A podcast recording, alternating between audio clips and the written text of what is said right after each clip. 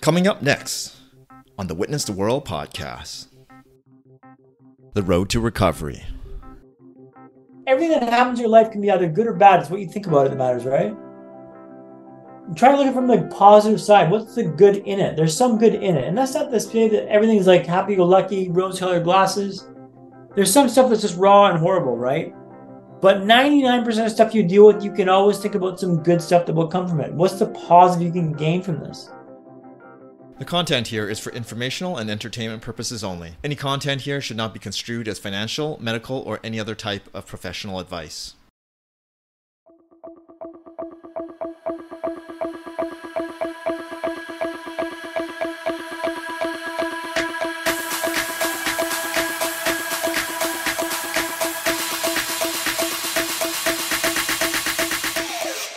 Good day, everyone.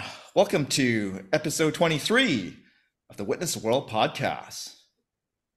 My name is Ben Choi, and today we'll be covering a local Vancouver, Canada story. We're pleased to bring on Dan MacQueen. Thanks for joining us today. Hey, Ben, pleasure to be here. Thanks for having me. It's great to have you on, Dan. So, you've had quite an interesting journey over the past nine years or so. I've listened to some of your guest spots on a variety of different podcasts, and it's easy to say that you're a great comeback story, but I think the deeper message that you want to highlight is the fact that everyone, no matter their background or their circumstances, everyone can overcome a lot more adversity than they probably realize. So to kick things off, I wonder if you could share a little bit about, you know, nine years ago, how you were living your best life. You were traveling around the world, studying and working abroad, and then life threw you a bit of a curveball. Yeah, thanks, Ben. So thanks for those words and for the uh, research you've done on my previous podcast. It's very kind of you. My story takes place in London, England, jolly old, in 2014. I had moved there after a master's in Sweden, so I had been traveling around Europe and decided to keep the party going a bit longer and worked in tech for a company called Hootsuite, which is based in Vancouver, as you know. Um, was working there for about uh, probably for about two years. I started having these headaches that were getting horrible, like blinding headaches. I was on the tube one day, and my vision blacked out, like I couldn't see anything. Made my way to the platform, and you know, it came back after a few minutes, but decided to go back to A and E to tell them, hey, there's something wrong here. Uh, they ran the same tests and they, they came to the same conclusion. They thought it was vertigo. So they sent me home. But on the way out, they told me the headaches were to continue. I could always get my eyes checked in an optometrist, which, you know, okay, sure, go get your eyes checked in an optometrist. The next day, the headaches were persistent, like blinding, raging headaches. I was like, I'm to at the bottom of this. I'm going to the optometrist. I was midway through the exam, and the optometrist, Mr. Batali, stopped the exam. Just, just just stops it, excuses himself from the room, and comes back a few minutes later with a sealed envelope. He tells me to go directly to Moorfields Hospital, which I did. Well, tell a lie, Ben. Tell a lie. I did not go directly there. I stopped at home first to grab a book, a bite to eat, and a phone charger, and then made my way to Moorfields Hospital. They ran the same test there that nestled me up to Charing Cross Hospital. It turns out I had a dangerous buildup of pressure in my brain caused from a non cancerous cyst in my head. Turns out I required emergency brain surgery tomorrow. Turns out my world's about to change altogether. So on the horn of the folks in Canada, dropping the old emails like, hey, guess what? I'm having brain surgery tomorrow. Things escalated rather quickly. I was on the operating table. My mom was flying to London. Something went horribly wrong and I had a massive bleed in the brain, a brain hemorrhage. Think the cyst burst when they operated. So my mom lands and finds I'm in critical condition. I was in a coma for four weeks, but was in and out of consciousness for months after this. Things were dicey, touch and go. When all was said and done, I was learning how to walk, talk, and smile again. So it all kind of kicked off for me in 2014 there, Ben. I see. So that's a lot to unpack there, Dan. And I think maybe we wanted to kind of touch on the fact that it's been quite a recovery journey for you, and just maybe you can just take us back to like when you woke up from the coma, like, like where was like where was your mind at, and could you communicate with the staff there, the nurses, the doctors? Like, were you able to move any part of your body because brain surgery that's that's a huge thing for anyone to go through. And just wondering, yeah, well, if you could just paint the picture for us there. When I was in a coma, I had a feeding tube put down my my uh, throat to feed me, right? Because I wasn't able to eat food, and I would rip it out. Or I don't know if I was in a coma or outside of the coma, but I was ripping it out. And it got to the point where I'd rip it out maybe three, four times. They put mittens around my hands. So I couldn't rip it out anymore. But you know, I'd work at this for, for hours and days to get my hands free, and then eventually I'd rip it out, rip out this cord. They put it back down. They'd have to X-ray me to make sure it was in my stomach and not my lungs, and they'd continue feeding me again. But that was my first memory from like the hospital. Was that kind of nomads, that no no man's land between the living and the, and the dying. But I woke up from the from the coma to see my mom, dad, and brother around the bed and I'm trying to speak, but I can't talk because I had a tracheotomy removed and I had my voice box hadn't come back yet. So I point at my brother and I go, "You, get me a pen and paper, please." And I write in the pen and paper, I go, "Get me out of here." And I show it to him and I go, "Yeah, this make this happen, please." And he's going, "Yeah, but what do you want me to do? You're not going anywhere." Like I was in the hospital for months after this, but I was thinking you know, in London, like this may not be covered, like this is expensive. Let's get out of here while we can. I couldn't walk at the stage, I couldn't talk. I was going nowhere. So that's the first abrupt memory I had of coming back from a conscious unconscious state and meeting my mom, brother, and dad for the first time in uh, you know, a few months or at least a month or so. I see. So you were saying that you were in that state for months. So you obviously got to a point you were recovering after a few months, and then you kind of moved on to the next stage of your recovery, which uh, you know, documented that you were in a facility to kind of learn how to walk again. Was that kind of the next stage there? And maybe you can just tell us a little bit about how you got to that part. Yeah, well, I was in the ICU for a little while in Charing Cross, and then I moved to the regular ward and then eventually I made my way to Wolfson Rehab Center after about three months from the initial brain hemorrhage. So the Wolfson Rehab Center to learn how to walk again. So I couldn't walk. I was in a wheelchair for the first three, four months. Because my leg had atrophied at an angle when I was in a coma. So to gently stretch out my leg, which was well, nothing really gentle about it, Ben. It was quite uh, quite painful. I wore a splint over my left leg and the splint was supposed to gently tease out the muscle to get me back to like flexibility range. Now, the first night I wore the splint through the night, no issue, no stress. This will be easy. I thought this will be easy. The second night, after 20 minutes, it was painful. After 30 minutes, it was dreadful. After 40 minutes, is unbearable. I take, I buzz the nurses. We got to take this off my leg. I can't deal with the pain. They take it off, but I tell her, you know, tomorrow we're doing this for an hour we're doing this for an hour, right? So I'm like, I'm gung ho. We're gonna do this for an hour. I'm a walker. I can handle this. I thought that I can handle the pain. The next night, they wrap up my leg. They give me the clicker, the nurse call button. They go from the troll to Wolfson ward. Now the Wolfson ward was an L shape, so short on this side, longer on this side. Okay, short on this side, longer on this side. And they leave me in that hospital room that smells like only a hospital room can smell. Sterilized, sanitized. It's clean, but you're wondering what sort of sins have you covering up for with your scent. After 10 minutes, the leg's painful. After 20 minutes, the leg's dreadful. After 30 minutes, the leg is unbearable. It's like a rat's nest has been descending on my leg and it's expanding in pain every few minutes. I start passing the clicker back and forth, trying to distract myself from the pain. The clicker is how I call the nurses, right? My lifeline to like like humanity. I've got double vision from the first brain injury, Ben, which means um I see two of you. She says, see two of this clicker. I'm passing this back and forth. As the pain ratchets up, my throats get more enthusiastic. So eventually, I drop the clicker and it lands on the hard linoleum floor. I look over the edge of the bed. I see the clicker there lying on the floor looking back at me. If I can only get to that clicker, I can stop this pain, right? Only problem was the clicker was three and a half feet down on hard linoleum which I thought was about a 50 50 chance of breaking my arm if I dropped down and grabbed it. A coin flip, not the best odds. So I changed tack. I'm reaching at my splint, trying to undo it, but it's up at the ankle, not at the hip. I can't reach that far. I'm not that flexible. I'm yelling in the word, help, help. But the word was a wolf and was an L shape, right? Short on this side, long on this side. Short on this side, long on this side. They're the far end of the ward. They can't hear me yell for help. I decided I'm going to drop down and grab the clicker because that's my number one problem right now is a splint on my leg. I can't bear another minute with a splint. I'm willing to risk the arm breaking to get the splint off my leg. So I lower myself off the edge of the bed and I crash down to heap at the yard sale, blankets, wires, cables, it's all a go. It's all a go, man. The arm, the arm holds and I hammer the clicker. Expecting the nurses to come burst in the room to come to my rescue. They kind of stroll in five minutes later. What are you doing on the floor, love? It's my attempt at a very poor British accent, excuse me. I tell him, you know, let's not worry about that. Let's splint off my leg, please. I'll tell you all about it.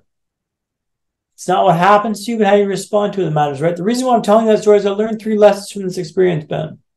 The first and probably most important was let's not pass the clicker back and forth. It's a pretty self-evident one. Uh, sometimes you gotta touch the stove to know if it's hot. The second one was let's always do the splint up at the hip, not at the ankle. That way I can undo this should this happen going forwards. And the third and probably most profound learning I've had from this experience is let's always, from this moment forwards, be solutions oriented. Focus on how you can resolve your issue, not what your issue is. Focus on how you can fix your issue, not what your issue is. How do I fix my issue? I get the clicker. How can I get the clicker? You got to drop down and get the clicker. And with everything in life now and solutions oriented, solutions based thinking, I'm not worried what the problem is. How can I fix it? And then afterwards, I look back to figure out how to avoid this going forwards. So that's a long way of saying, Ben, it was a bit of an adventure. Uh, Wolfson Rehab Center and Charing Cross. It was difficult. It was arduous. It was the fight of my life, man. I see. So didn't hear that story in your other podcast. I did hear the story where you were in walking around the neighborhood and you were kind of getting bumped around and kind of mentioned it wasn't necessarily the best environment to go through the rehab, but you thought that, you know, something clicked in in your mindset and then you kind of switched around and say hey this if it's a tough neighborhood then i can kind of if i can get through this you can kind of get through anything similar to your challenge there with the clicker. So just wanted to ask you now i mean today uh, where are you at with like your recovery are you 100% thereabouts and uh, what can or can you not do yeah thanks ben so that story is about learning to walk in Tooting Broadway I can share that story if you want as well, Ben. Would that be helpful for your audience? Sure. Maybe we can get a little slice of that. Yeah. All right, cool. It's a short story. I'll be quick with it. It's like under two, three minutes. So, Wolfson Rehab Center, where I was in rehab, was in Tooting Broad, which is in South London. Let me paint the scene for you in case you've not been. South London, Tooting Broad was an area they call up and coming, which means it's hectic, dirty, hectic, busy, loud sirens, drugs, gangs. It's a full on experience. I'm walking with a cane, walking with an eye patch on Bambi on ice after four months in a wheelchair. I turn the corner to walk on Tune Road for the first time after four months in a wheelchair. Immediately get slammed into by someone.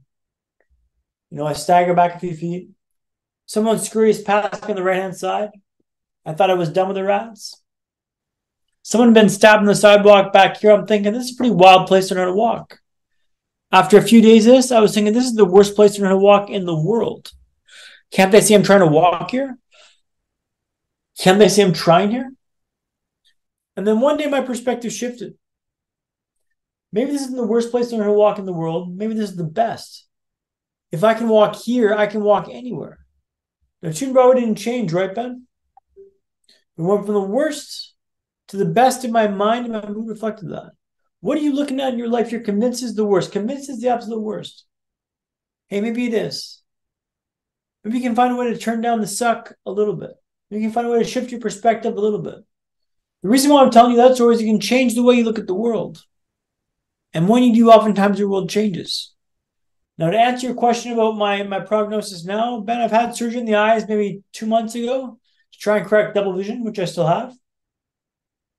I'm sorry to say I did not correct double vision. It's now adjusted the vision I see, which is a bit of a knock. I'll be honest with you. It's not the easiest to deal with because I was used to my vision like this the whole time. And now it's like this a little bit. Nine years of getting used to this, and now it's shifted on me a little bit. My dad asked me, you know, do you regret having the surgery? And I rattled off a quick response like, yeah, it's changed everything. But looking back and reflecting back on it now, I, I can say with with whole honesty that no, I don't regret the surgery at all. I took a step. I took a step to make a change, to take it to improve something, and I took a chance. And it's that mindset that is so important for you and your listeners to take on board that you got to take that step, take the chance, take the step no matter what happens. A bit of an unknown situation we're stepping into here. I'll be honest, the, the measurements were a bit guesswork from my perspective. I think it's better this way. Yeah, it looks a bit better this way. And it didn't backfire entirely, but it didn't fix the, the issue, which is a bit of a frustrating point. But it's um, it's a step that I do again. I'm, I'm glad I did it because it just shows the mindset you need to take on board to improve and, and refine your vibe. Uh, to address your other question about my rehab now, look, I'm never going to be fully healed. I'm about 75% now. I think the battery tops out at 75%, and that's where it caps caps off at. Battery fatigue, all cap off at 75%. Below 50, I'm less pleasant. Below 30, I'm a bit of a prick. I got to recharge the battery, and I recharge the battery by taking a meditation break or taking a nap. Sleep and rest are the most important thing, part of my vibe. I walk now. I can walk now, which is which is great. Vision still double, which is not ideal. Impulsive, a bit emotional, a bit direct. All like I've got a um, inferiority complex and also superiority superiority confidence. a bit of a vibe I've got going here. Brain is kind of a wild time, right? It's not like um, no brain is the same. It's like a thumbprint. And I'll never be through this entirely. I'm always going to have linear facts, but every day I armor up with with same intentionality and a routine that sets me up for success for the day. And that's how I combat the day and combat tomorrow is by that routine. And I kind of go through that day in, day out. So that's kind of where I'm at now, Ben. Thanks for sharing that, Dan. So yeah, you talked about like routine and uh, yeah, just kind of staying, I guess, consistent with what you're doing. And I guess my next question is, you know, for the people out there, you do a lot of motivational speaking, and you know, you've come a long way clearly. And I guess what would you tell people that are, you know, in a rut right now, you know, kind of going through a negative loop and, uh, you know, they hear your story and like what advice do you have or any suggestions that uh, you can give them to, you know, change things up and kind of improve where they're at today because uh, tomorrow can always be a better day. Yeah, thanks, Ben. So I'm actually speaking to more of the Delta DSM Delta, the Delta Managerial Service or Society of Delta. So shout out to Delta. But yeah, the, the through line of my talk that I'll share with you and your audience is, is quite simple. If you take nothing away from my talk, my perspective, my my vibe, my hacks, everything else, I've got this one through line that I carry through the talks. It's not what happens to you, but how you react to it that matters. I'll say that again. It's not what happens to you, but how you react to it that matters. And that's not mine. That's Epictetus, a Stoic philosopher. If you can internalize that and take that on board, you're off to the races because nothing really like what are you to come at me with now that I can't overcome and deal with? Like, it's not what happens to you, but how you respond to it that matters, right? So, like everything in my life now, can I control this? Yes, no. Respond in the appropriate way. If you can internalize that and take that on board, you're in a good way, Ben. Got it. Yeah, no, it's, uh, it's a good take there. And uh, I wanted to actually ask you a little bit about uh, you mentioned some other people that I guess I brought you some inspiration on some of your other podcasts and also on your LinkedIn profile. You recently posted uh, something on uh, for Jocko Willink. Uh, some people in the personal development space will know about him and also David Goggins. There's a video called Good, and it basically kind of highlights the fact that whether things that happen to you are good or bad, you can always look at it in a good way and it can teach you lessons. And it's important to challenge yourself and also, yeah, do look at the uncomfortable things and kind of embrace them. And I just wondering, yeah, if you could just talk a little bit about that and how, I mean, you've been in an uncomfortable situation all your life and how much that has, you know, helped your mindset, help grow and help others hear that and kind of uh, move their life forward. Yeah, thanks, Ben. So that video good that I posted on LinkedIn the other day was quite a quite a good video to have. It's this idea of like no matter what happens in your life, there's always some good that's gonna come from it. And it's always looking at the bright side and so many words. Jocko Willink's a pretty big discipline equals freedom kind of guy. He believes this with his whole soul and his heart, like that no matter what happens, there'll be some good that comes with it, right? So I was going to the cafe in London, okay? My personal example is a little less dramatic than Jocko's, but like I'm turning the corner, walking to the cafe, and my headphones go ooh, power down. And instantly I think, good. I'm close by the house. I can go back and get the charger and recharge the headphones so I can go back with a charged pair of headphones. I can bring them to the cafe. Had I been in the cafe and they died there, I would have been SOL with the headphones for the whole time I was there. But because I'm so close, I can go back and recharge them up. That mindset of good, like if you just shift your perspective, like everything that happens in your life can be either good or bad. It's what you think about it that matters, right? Try to look at it from the positive side. What's the good in it? There's some good in it. And that's not to say that everything's like happy go lucky, rose colored glasses. There's some stuff that's just raw and horrible, right? But 99% of stuff you deal with, you can always think about some good stuff that will come from it. What's the positive you can gain from this? How can you shift your perspective, look at the good? Jocko Willink's a big part of this vibe. David Goggins also as well. I've got um, a big part of David Goggins that I talk about is um, his his Goggins that he dives into. So David Goggins morphs into this guy called Goggins when he does hard stuff. I've kind of taken this on for myself. My guy's Danny Mac. My nickname's Danny Mac. When I got to do hard stuff like a podcast, like the keynote tomorrow, I'll be turning into Danny Mac before I jump on stage.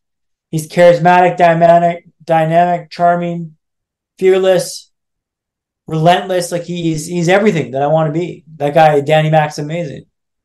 But Goggins is a pretty remarkable story, and I love his perspective about like just going after what you want and being relentless, man. Like it's not there's no starter end line. It's like it's, it's always, and it's relentless and a bit tiresome, but like it's that's the mindset you got to take on board to always be pushing. Like Goggins is a, is a force of nature, and uh, so same with Jocko Willink is pretty respectful as well. So it's pretty remarkable. But thank you for that question, Ben. That's a good question. Yeah, thanks for those uh, thoughts there, Dan. So one other piece that like you've talked about, and the theme that you've talked about in other podcasts, is the aspect of gratitude. And I always want to end off a podcast, you know, asking about gratitude, asking what my guests are grateful for. And wonder if you can just touch a little bit about that and also tell me what are you most grateful for in life? I think um, this goes back to the. I was working in Hootsuite. Hootsuite was phenomenal during this process. Like they were so commendable. You know, they gave me a, a care package for my parents. You know, they paid me the whole process, had a basket of food ready for me. My mom often says the doctor saved my life, but Hootsuite allowed me to get my life back. And I want to say thank you to Hootsuite. They've done phenomenal by me. Even though I was let go from that company last autumn, part of a corporate restructuring that saw 400 people lose their jobs, I was on the wrong side of the spreadsheet, got let go. But now I'm a speaker because of that. Now I'm chasing out my dream because of that. They I had a life to go back to because of Hootsuite. I'm internally grateful for what they've done for me, my family. When I was there, I was trying to pay back the company tenfold for what they did for me. I didn't get my way to tenfold, but I was honestly trying to make it back there and make it pay back him back. But it's uh, gratitude fills me up when I think of that company, and I will always love for Hootsuite. So big things are coming ahead for them. That that's what fills me with gratitude. Just just you know, look after me, take care of me, and I got your back, man. I, I ride with you forever, man. That's cool. Those are great words there, Dan. So looking ahead here, uh, what are you most looking forward to in the future? Yeah, I'm looking forward to the autumn. Uh, we're in the autumn now in Vancouver, as I'm sure you're aware. It's quite rainy today. I've got a good number of gigs coming up, and I'm joining a bureau or two this autumn, which is pretty exciting for me as a speaker. A bureau is how you book speakers as a, as a company. You go to a bureau and you go, you want to speak on resilience, and they'll show you four or five people. And my video will be up there, and you can pick me if you want from certain bureaus. I'll have a post on the next few few days on LinkedIn. But I got some gigs coming up now, which is pretty exciting for for the autumn. And it's a very much a make or break kind of quarter for me. I got to really smash this autumn. Been working so hard to get the deals in place. Now it's on me to deliver the deals, to kind of shine through with my perspective, my my mindset, my my heart, my drive.